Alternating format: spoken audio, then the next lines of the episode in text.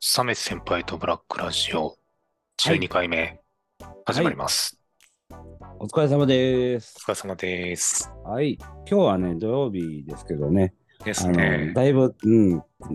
天気が久しぶりにいいなんか週っていう感じでね、暑いです、全国的に暑いじゃないですか、なんかね、はいはい、やっぱここ最近やっぱ体調壊してる人すごく多くてですよ。周りでね結構ね倒れてる人いっぱいいるんですけどね、あれ何なんでしょうね。みんな言うのがやっぱり喉が痛いっていうのが結構効くんで、そうなんですよ。そうでまあ大体それに共通するのが寝てる時にねなんか、自分の席で目が覚めるってね言うてたんですけど、まあ大体これの原因って分かってるんですけどね。何なんですか原因って。クーラーですね、やっぱりクーラーそうつい最近やっぱり夜寝苦しいじゃないですか。寝苦しいですね。クーラーってね定期的に掃除してないと、だいぶやっぱりほこりっていうか中に入ってるものが飛び散ってくるんで、そうらしいですね。あれでねやっぱ吸い込んでちょっと肺炎みたいな症状になってる人結構おるんでね、ちょっと僕も一回それでなったんですけど、だいぶねちょっとその辺気をつけた方がいいなと思ってるんですけどね。そうですよね。僕も喉の調子が大変悪いので先日業者を呼びまして掃除していただきましたよ。どうやった、やっぱすごかったやろ。カビがやっぱり真っ黒で、そうでしょ、やっぱなかなか自分では取れないらしくて、カビやっぱ溜まってましたよって言われたんで、なんかコロナしか喉の調子が良くなった気がします。あれ掃除してる時って見てました？一応僕隣でずっと現場は見てます。あれなんか養生してなんかこうなんていう白いなんていうの袋みたいなあれかぶせて、それでその水ビャーってやるでしょあれ。機械でねバーってやってて、であれなんか流れ落ちてくる水とかの色やばくないですか？真っ黒でしょあれ。多分タバコ吸ってる人はやばいと思います。僕の場合はちょっとそんな真っ黒じゃなかったんですけど。そうなんや。タバコ吸ってる人はやばいらしいです。真っ黒。あれもうほんまにねやべえなみたいな感じだったんですよ。うちもうちもだからねタバコ吸う環境におるんでね、だいぶあれちょっと溜まってきましてね、真っ黒い水がいっぱい出てきたからびっくりして、やっぱりあれちょっと定期的に掃除しないといかんなと思ったんですけどね。なかなかその自宅の洗浄スプレーじゃダメらしくてね、本当に。あれなんですけどね、ちょっと皆さんもねまずクーラーの掃除をした方が電気代も安く済むんでね、正味の話ね。結構効きが変わるらしいですね。だいぶ冷えるようになったでしょ。いや、僕はほとんど冷えてるんで、全然大丈夫なんですけど。僕30度に設定してるけど、寒いくらいですからね。そんなに壊れてんじゃん、このエアコン見て。ワンルームでちっちゃいね、部屋が。30度って、あれやで、クーラーいらんぐらいの温度やからな、言うとくけど。外がやばいから、全然マシですけどね。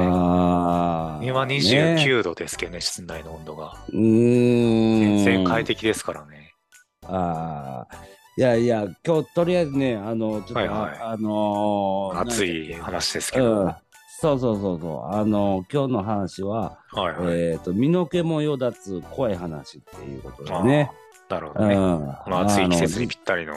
そういうことなんですけど、僕が実際に体験した身の毛もよだつの怖い話なんですけどね。これはちょっと心霊的に期待ですね。っ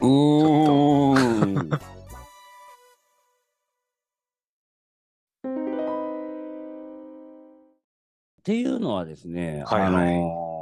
僕結構ねなんていうのか、うちの母親が、うちの親父はねあんま見たりとかはしなかったんですけど、はい、うちの母親がね結構霊感が強いらしくて、あ、そうなんですか。いろいろそう見るみたいなこと言うてて、でうちの母親の家系がね結構ねばあちゃんからそういう霊の話とかを見たりとかいう話をされてて、僕の周りもですね、はい、結構そんなことを体験せんやろっていうようなことが結構いっぱいありまして、例えばジーマくんさ、車運転 してたりするとさ、うん、事故現場死亡事故とか見たことってありますか？今まで生きてきて。一応何回かあります。あ、あるんですか？はい、何回かあります。例えばトラックが突っ込んで、うん、土砂に突っ込んで、あ、これダメだなっていうのありましたよ。トラックが土砂に突っ込んだ。なんかコンクリートの土砂みたいなところにトラックが突っ込んでいって、運転席まで詰まってる状態、わかります？ガラスをぶち破って、これあかんやろっていうのはありましたよ。それ現場パーンと見たの？ぶつかった瞬間は見れなかったんですけど、もう埋まってるのはありましたよ。もう事故が起こった後のやつを見たってことですね。まあ直後みたいな感じ。ああ、なるほど、なるほど。その、瞬間は見てないわけですよね。瞬間はないですよ。そんななかなか見れないですよね。見たくもないけど。まあまあ、この間ね、はいはいはい、なんていうのかな、JR のツイッターみたいなの、JR のなんか、もともと運転手さんの、ツイッターみたいなのが流れてまして、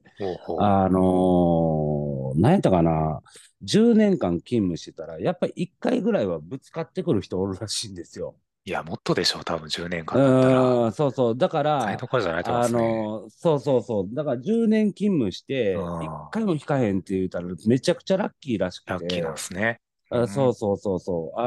でね、飛び込む時って、まあ言うたら先頭車両っていうか、踏切からバーン飛び込むわけですよ。だから、電車が来た瞬間に飛び込むわけなんで、はいはい、走ってる最中の途中の列車に飛び込むことはないわけですよ、要は。そりゃそうですよね。途中の車両、そうそう。だから先頭車両来たと思って、バーッと飛び込むから、やっぱりその運転手さんが一番やっぱり見るわけですよね。飛び込む瞬間っていうのを、その人が言うには、目が合うんですって。飛び込む瞬間の心霊来ましたよ、怖いの来ましたよ。目が合うんですって。っていうのは、なんて言うんでしょうね、やっぱりその飛び込む瞬間の人間の心理って、中の人をやっぱ見てまうんでしょうね、あれ。で、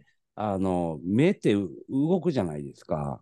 人間の最後の心理としてなんか動くものに反応するらしくて、運転手と目が合うっていうことが結構あるらしいんですよ。怖い話だ。でやっぱりそのね、目が合ってもうバーンってこうあれして砕け散ってですね、それがやっぱりトラウマになって、何日も眠れないとか、そういう鬱になる人とかっていうのも結構おるらしくて、大変な仕事やなと思いながら、見てたんですけど、月末とか締め日とかに飛び込む人が多いらしいんですけどね。なるほどね、締め日ね。大体なんか夏休み終わった後とか連休明けとか多いですよね、飛び込みとか。そうですね。であれやっぱり飛び込んだらね、やっぱり損害賠償金っていうのがすごい金額くるんですけど。なるほどね。はいはい。あれ、まあまあ家族とかにも請求行ったりするらしいんですけどね。昔住んでたところに西中島っていうところがあったんですけど。西中島ね。はいはい。西中島と十三をつなぐ、阪急電車あるんですけどね。この西中島から十三に向かう途中にですね、踏切があるわけですよ、これ。はいはい。そこがね、なんか飛び込みスポットみたいなとこがあるんですよ。飛び込みスポットって。飛び込みスポットみたいなとこがあるんですよ。僕、その辺に住んでたんで、ほんまに1年に1回は絶対に飛び込んでるっていうとこがあるんですよ。飛び込みやすいんですかね。わかんないんですけど、うん、スピードも乗ってる中間区域で、うん、遮断機しかないわけですよ。うん、だからホームとかじゃなくて遮断機しかなくて、まあ、道のなんか途中にパンとあるような、まあ、飛び込みやすいんでしょうね。うん、でよくねそこで前も事件があったんやけど、はい、間違えてそっからなんていうおじいちゃんがその踏切から入って車ですよ、車でね、はいはい、踏切から入ってホームの方まで走ってたおじいちゃんおったらしくて西中島の駅にだからホームの下にですね車がバーンとこう到着したからみんなびっくりしたっていう事件があったんですけどどうやったらそうできるんだ、どうやったら入んねんっていう話なんですけどねおいおい、まあはいそれぐらいまあ飛び込みやすい入りやすいっていうスポットがあるんですけど、でそこでですね、まあ、僕、はいはい、普通にちょっと歩いてですね、まあ、昼ですわ、まあ、歩いとったんですよ、うんうん、そしたらね、なんかこうお肉が落ちとったんですよね赤身肉みたいなのが落ちてたんですよ。で赤身肉みたいなの落ちてて、その踏切のところをパッと見たらですね、その踏切のところにその鉄の柱があるんですけど、そこにもなんかこうなんか赤いのついとんなと思ってたんですけど、そうしたら警察の人がバーッと来てですね、はいはい、すいませんちょっと飛び込みあったんで気をつけてくださいみたいな感じで言われてなんかこう集めてるんですよ、駅員さんとかが、うん、黒い袋を持って集めてるんですよ、お肉をね、あっちにも落ちてましたよみたいな感じで言ってたんですけどもうあれをねやっぱ片付ける人ってのはすごい大変やなと思いながら見てたんですけど、うん、だからすごいねやっぱ飛び散るんですよね、ものすごい勢いなんでしょうねその時は。はいはいはい。どれぐらいなんだろう、このスピード。うんうん、というかね、そういうね、まあ、飛び込む人の、精神的なもんなんでしょうけど、これがね、はいはい、結構僕、これ、まあ、それもそうなんですけど、事後の、直後のやつを結構見ることが多いんですよ、僕ね。すごい引きじゃないですか。まあ、一回あったのが、はい、なんていうのかな、明石大橋の現場って言うてね、もう相当昔なんですけど、明石大橋を建てる、なんていうの、建築現場にずっと行ってたんですよ、僕、仕事で。橋に。すごいじゃないですか。まあ、あれ、何年前かな、もう長いですかね。27、8年前ぐらいかな。バンドマンの頃ですか？そうです。すごいな。その時ね、まあお金なかって、日雇いのバイトで、行ってたんですけど、まあそこの仮枠大工のところにめちゃくちゃ気に入られまして、ちょっとしばらくうちで働いてくれって言われて、で、その明石大橋の現場にね、入ってたんですよ。で、明石大橋の現場ってね、飛びが異様に少なくて、仮枠大工が、飛びみたいな真似事をするっていうね、ようわからん現場やったんですけど、その飛びとはどう違うんですかね。飛びっていうのは基本解体業者なんですよ。解体業者。で、高いところに登って、なんていう足場とかを解体するっていう解体業者なんですけど、僕は仮枠大工っつって枠をねコンクリートを流すための枠を立てて、そこにコンクリートを流す仕事なんですよ要は。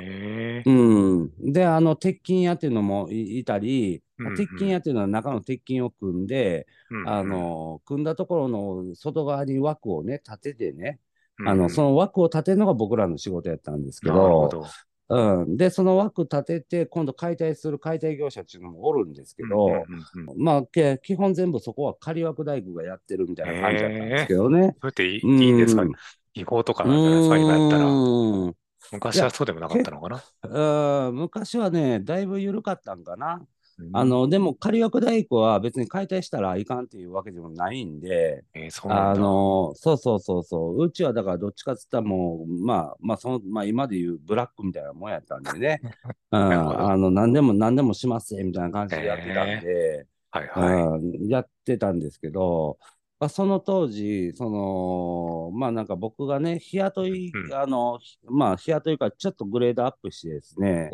仮社員みたいな感じをおったんで、はい、日雇い業者のところに、まあ人をですね、はいはい、5人ぐらい迎えに行って、それを電車で、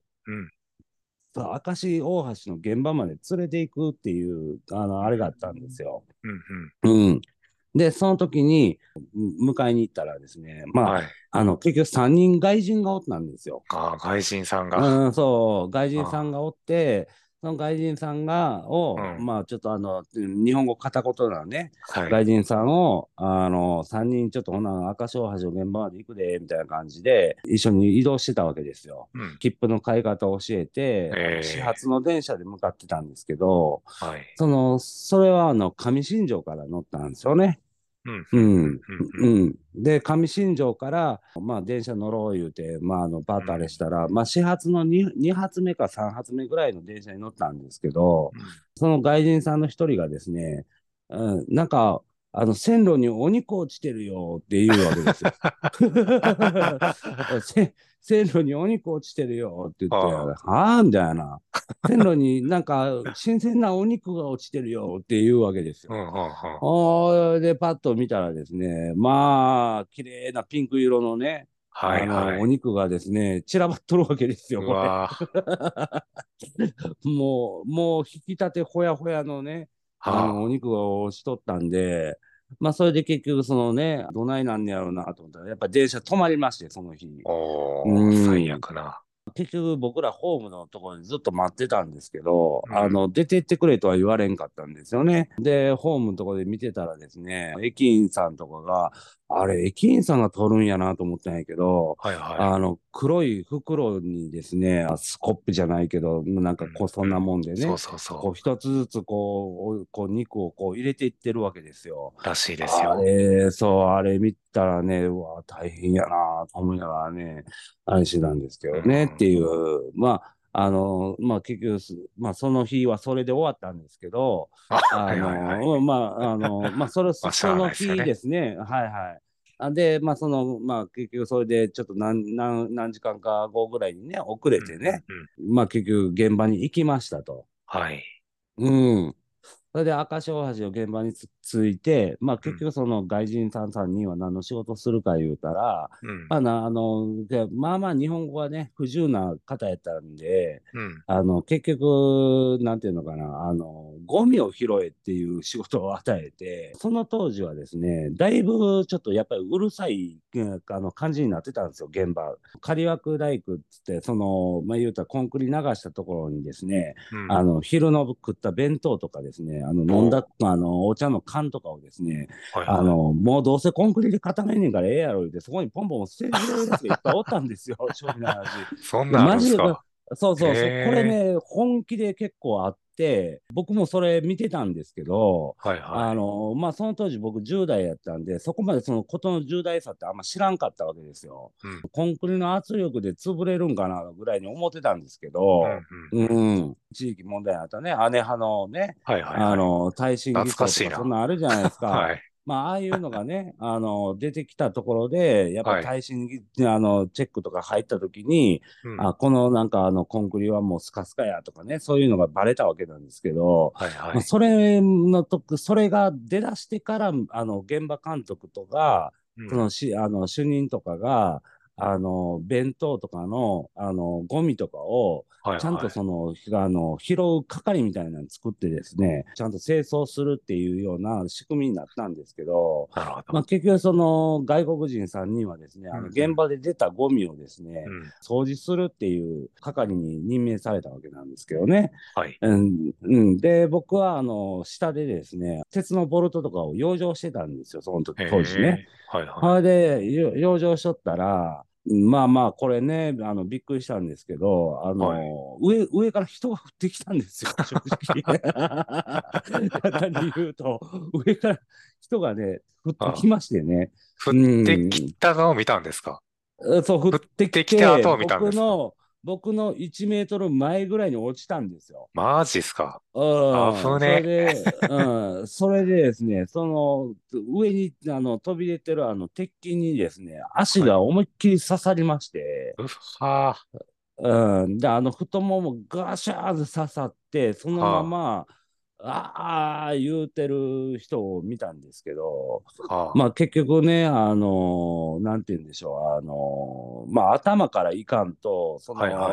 ね、鉄筋に足が刺さったことで頭を打たんかったか知らんかったっていう感じだったんですけどね。あれ、不幸中の幸いっていう。でも、うわ、人降ってきたわっていう現場だったんですけどね。それ、1メートル出たら死んでるじゃないですか、自分が。いや、でもね、やっぱ現場仕事してるとそういうことがね、やっぱり、あるっちゃあるんですよ。安全帯っていうのがあるんですけど、安全帯をね、大体高所で仕事するときは絶対つけてやらなあかんんですけど、あれつけてるとね、動くなんて範囲が決められるというかね、いちいちつけて外して、つけて外してみたいな感じで動かなあかんのに、めんどくさい言うても、つけへん職人みたいなとこ、やっぱりその時期でもまだまだ残ってたんですよ。で、その人がね、そのまま落ちてきたっていう話なんですけどね。まあ、死なんでよかったなと思ってるんですけど。その、太ももとかに刺さって、うわーって言ってるのを、もうずっと見てたんですか？いや、だから僕はもうそれ見てですね、人降ってきたなーってなって、とりあえず、大丈夫ですか言うたら、もう、大丈夫わけないか。声にならん声出しましたけど、まあ結局それでバーって集まってきて、で、まあ結局その後どうなったんかは知らないんですけど、そういうのがありましたね。そういう貫通した時とかって、下手に抜いたら、出血多量で死んじゃうじゃないですか。出血性ショック死とかでね。まあ、そうですけど、まあ結局ね、抜けないですよね。結構長い、あれやったんで、もう途中でだから、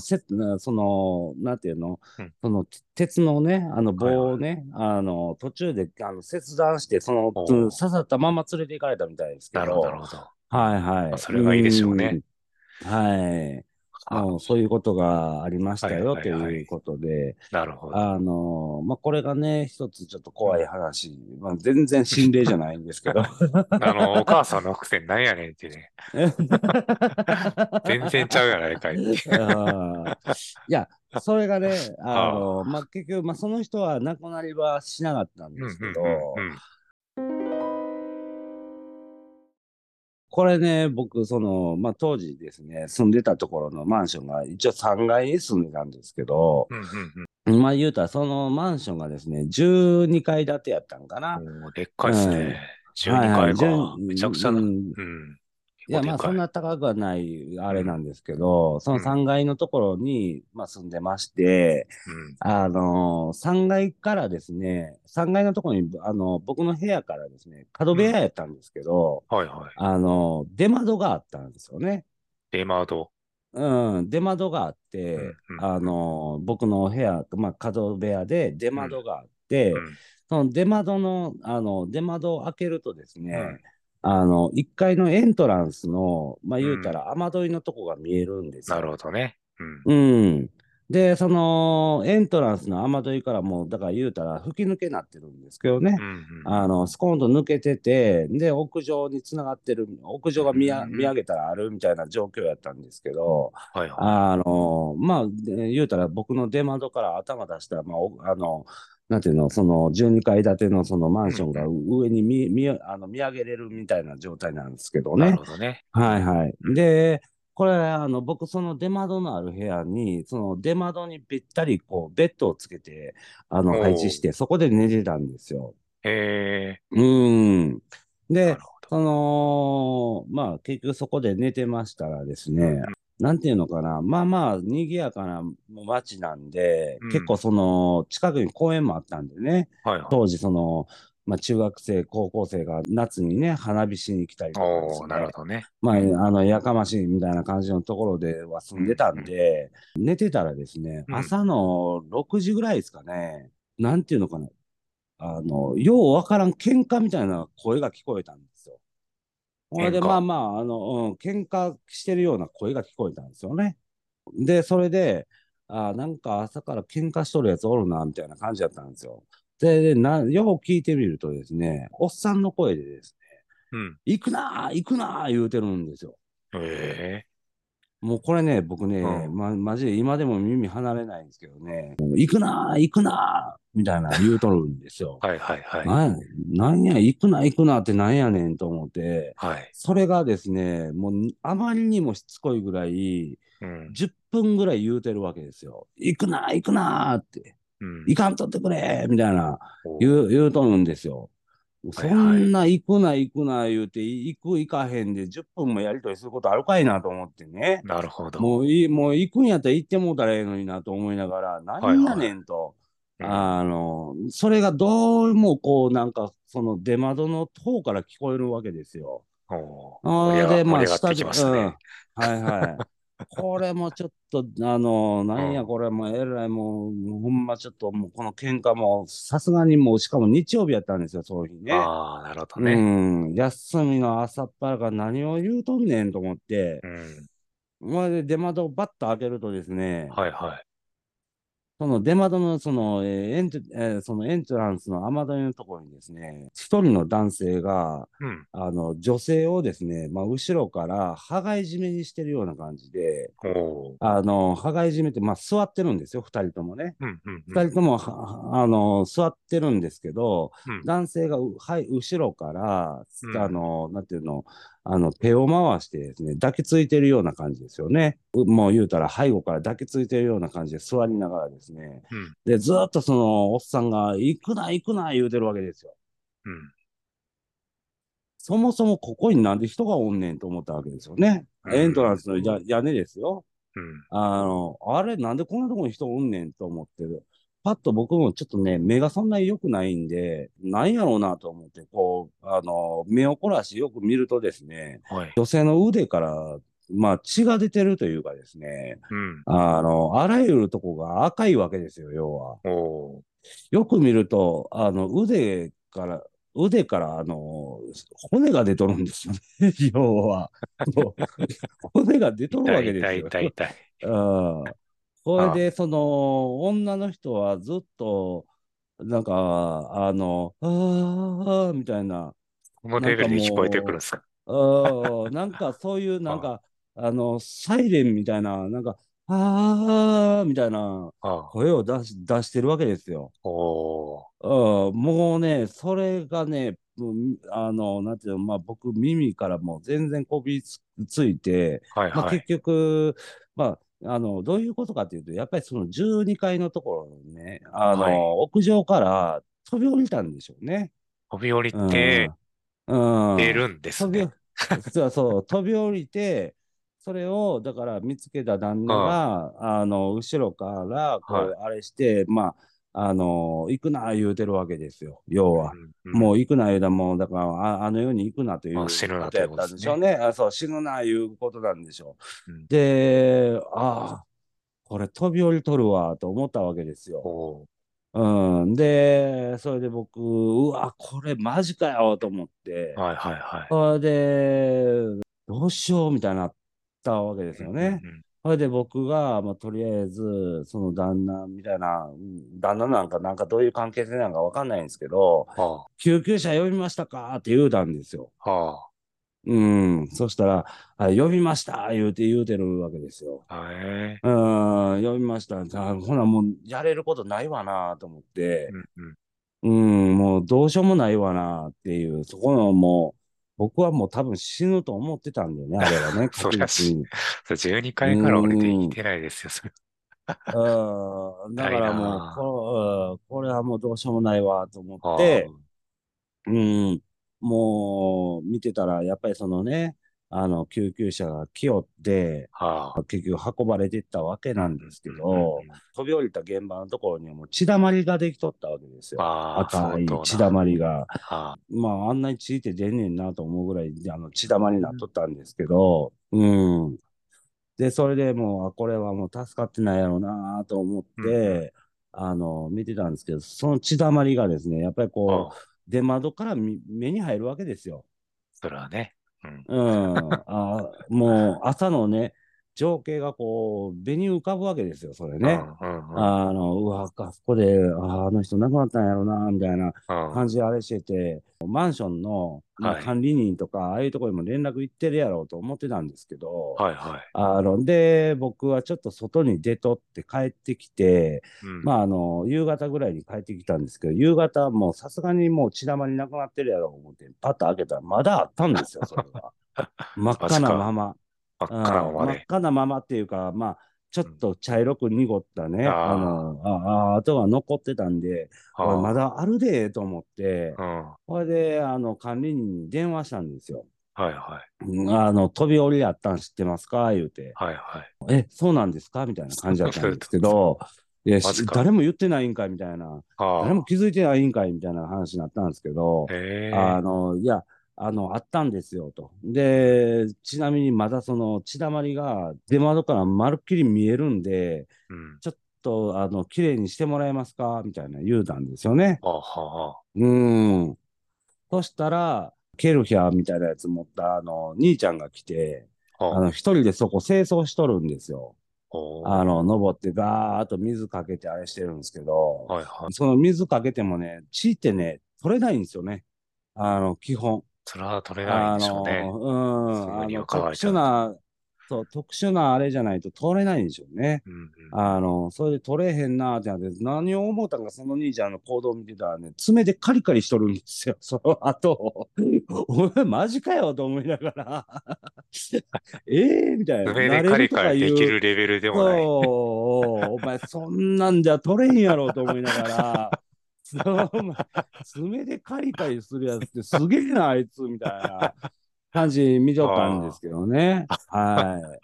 でもその飛び降りがあって死んでたら現場検証とかするんじゃないですか？しない？してましたね。してましたね。その後してましたよ。その後やっぱりなんていうのかな、警察とかも来て、いろいろなんかあれもしてましたし、で調書も取りに来てましたね。今日飛び降りあったんですけどっていう何か聞いてますかみたいなっていうのをね、やっぱうちのマンションにも来たし、現場見ましたかみたいな、なんか喧嘩とかありませんでしたかとか、なんか夜中にでかい声聞いてませんかとか、音聞いてませんかみたいな話は聞きには来ました。で、まあ僕もだから朝その音だけ聞いたんで、いつだからそのドーンって音はしたかどうかはもう僕寝てたんでね、もう気づかなかったんですけど、でやっぱりね、そのね、一番やっぱり何が怖いかって言ったらね、その一つしかねエレベーターがなかったんで、そのマンションにね。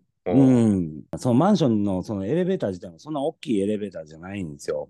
まあ5人乗ったら1杯ぐらいになるぐらいのちっちゃいエレベーターやったんですけど、そのエレベーターの中に、昨日やっぱりその夜中にね、死のうと思って12階まで登ってった人がおったんやなみたいな感じでね、もう思うとそのエレベーターに乗るのも怖くてね、もうめっちゃトラウマだった。そう。だから死に取りつかれてる人って、やっぱりその自殺する人っていうのは、それが一番楽やと思ってるわけですよ、要は。だから朝起きても寝る前でも寝てもずっと死ぬことを考えてるわけですよ。だから、その、なんていうのか、もう死ぬことしか考えてないで生きてるわけですから、なんかそういう人が、昨日までこのエレベーターに乗って、この12階まで登ってったんやな、みたいな。で、その、なんていうのかな、そこの飛び降りのね、なんていうの、最後の一歩までずっとそういうことに取りつかれて、パッと飛び降りたんやろなっていうのを想像するとですね、めちゃくちゃ怖くなったんですよね。で、その事件があってから、朝、6時何分に、決まった時間に僕が目が覚めるようになってもうたんですよ。しばらくの間。で、ちょっとした物音にもすごい敏感になるようになっちゃったんですよね。普段やったら気にならへん物音とか、例えばゴミ袋とかでさ、例えば物をパッと捨てた時に、その重みで時間差でガサってなる時ってあるじゃないですか。ああいう音でもえってなるようになっちゃってね。なんかこう物が勝手に動くみたいな風に捉えるようになっちゃって、なんかすごくね、神経が過敏になってしまったんですよ。これはちょっとなんか家におるぞと、そういうふうに思うようになっちゃって、お経あるんですけどね、お経、お経をね、坊さんに唱えてもらおうかなと思ったんですけど、わざわざ読んだら金もかかるしなと思って、じゃあ、もうそのお経をインターネットで見てですね、自分で唱えたんですよ。唱えましたら、余計に物音がするようになりまして、それマジで、なんかしら、怪奇現象が起こるようになっちゃったんですよね。そうなんですか。それがね、どういう怪奇現象かっていうとですね、分かりやすく言うとですね、なんていうのかな、電気が急に消えたりとか、分かりやすい。もうほんまに電気が急に消えたりとかですね、テレビがいきなりついたりとかですね。そう、分かりやすいでしょ。で、まあ一番でも怖かったんが、風呂入ってる時に、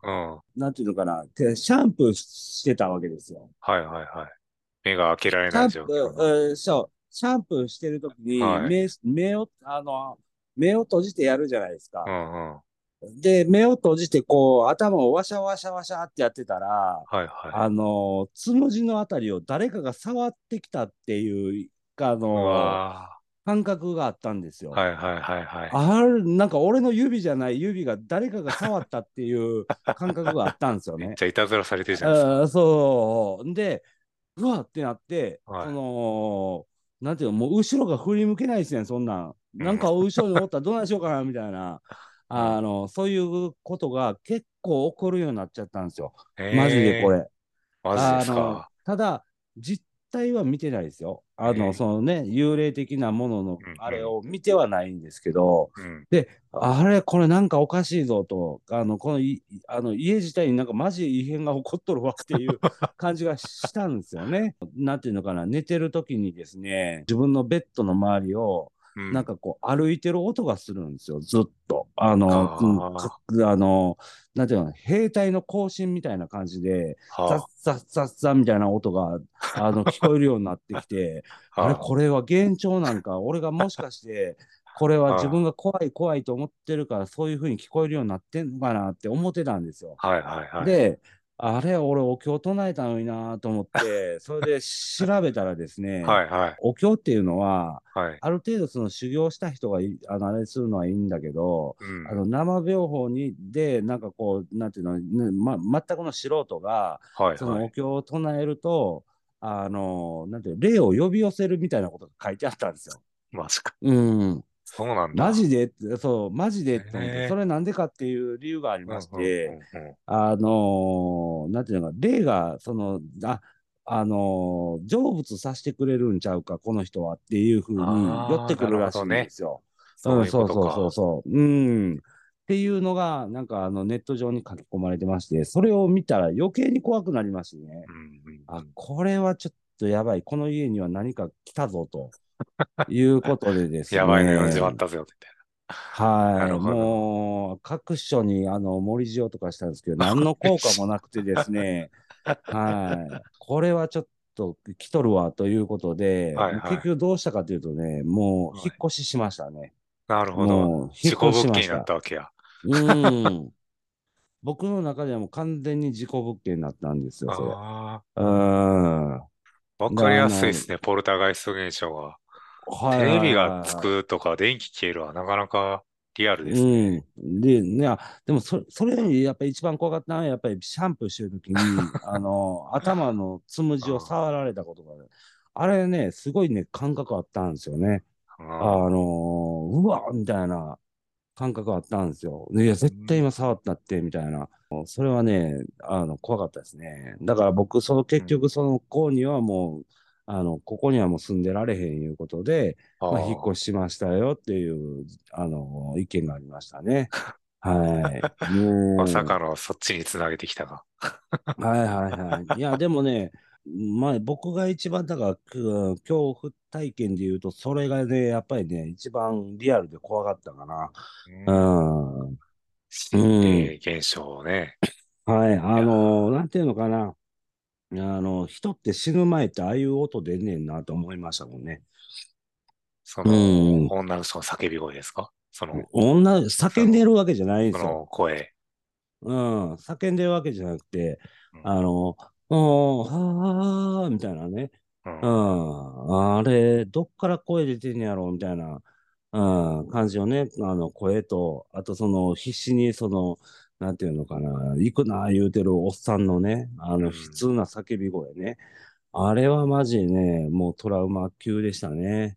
リアルプラス心霊のダブルパンチなんですけど。はいはいはい。もうダブルパンチでしたよ。僕、そこまでなんていうの、心霊現象的なものは信じてないんで、はいはいはい、まあ、なんかしら世の中、死んだ人が全部化け出てきたら、世の中もパンクするやろ、思ってるぐらいで、そうですね、今までどんだけ死んでんねんって思ってるけど、うん、なんていうのかな、実際ね、まあ、自分自身が体験して、あ、これは何かおかしいなっていうのは、自分もだからね、ある意味だからね、その人が乗り移られてるんかもしれないですよ。要は、なんていうのかな、精神的に追い詰められたんで、僕自身も。もうこの家に住めないっていうぐらい追い詰められたんで、だから変な幻聴とかね、なんていうの、何でも物が動いたんちゃうかとかね、触られたんちゃうかとか、そういうふうに感覚に陥ってしまってる。だから普段やったらそういうことそんなに気にしもしないんだけど、それを見たことによってそういうふうに感じてしまうっていうのは、だからある意味、あれですよね、影響を受けちゃったわけですよね。トリガーがね、ありましたね。そうですね。まあどうなんですかね、霊感が強い人はあれなんじゃないですか、受信するんじゃないですか、きっかけで。それはあるかもしれないですね。まあまあ、実際ね、まあそういう話でしたよ。はい。いや、なかなか、心霊な話で。はい。まあこれはね、まあ、なんていうのかな、霊がいるいないとかいうよりも、まあ結局人自身が、もう、幻覚とか幻聴とか、そういうのを作り出してしまってるっていう話なんですけどね。いや、わかんないっすよ、それは。いやいやいや、まあそういうことがありましたね。なるほど。はい。まあ、他にもね、僕の体験した話で言うと、ドッペルゲンガーっていうのを見たっていう話と、俺が3人おるっていう噂が立ったっていう話っていう、ね、それなんかよくありますよね、同じような人見たっていうの。それはね、まあマジでなんていうのかな、キレられたことあるんだよね、一回ね。お前なんでこの間無視してんとか言われたけど、いやいやしや、俺ちゃうしみたいな、俺その時お前梅田おらへんしみたいな。へえ。っていう、それぐらい似てたっていう話ですけど、そうそうそうそう、まあそれぐらいね、まあそのドッペルゲンガーの話もね、ちょっとね、してみたいんですけどね、これはちょっとまた話長くなるので、また次回ね、話できたらなと思ってるんですけど。なるほど、はい、ちょっと楽しみにしときましょうか、それは。はい、まあなんていうの、僕結構いろんなバイトしてきてるんで、新聞配達とか、もやってたんでね、新聞配達も結構ねおもろいことってあるんですよ。牛蜜時ってよう言うやないですか。うん、いますね。3時くらい、うん、3時ですね。新聞配達って仕事始めて3時なんですよ。うん、早いですよね。はい、営業所のところに、行って折り込み入れるんで、うん、で配り出すんがだいたい4時5時ぐらいから配り出すんで、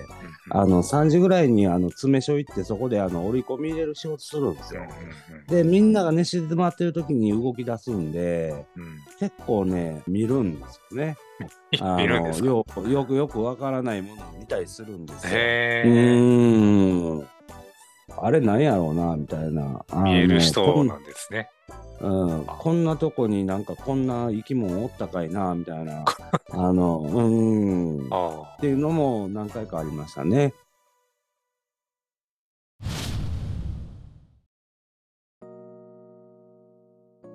今回第1弾の怖い話ということでさせてもらいましたけど、ね、はい、なんか前回とのギャップがすごいですね、振り幅が。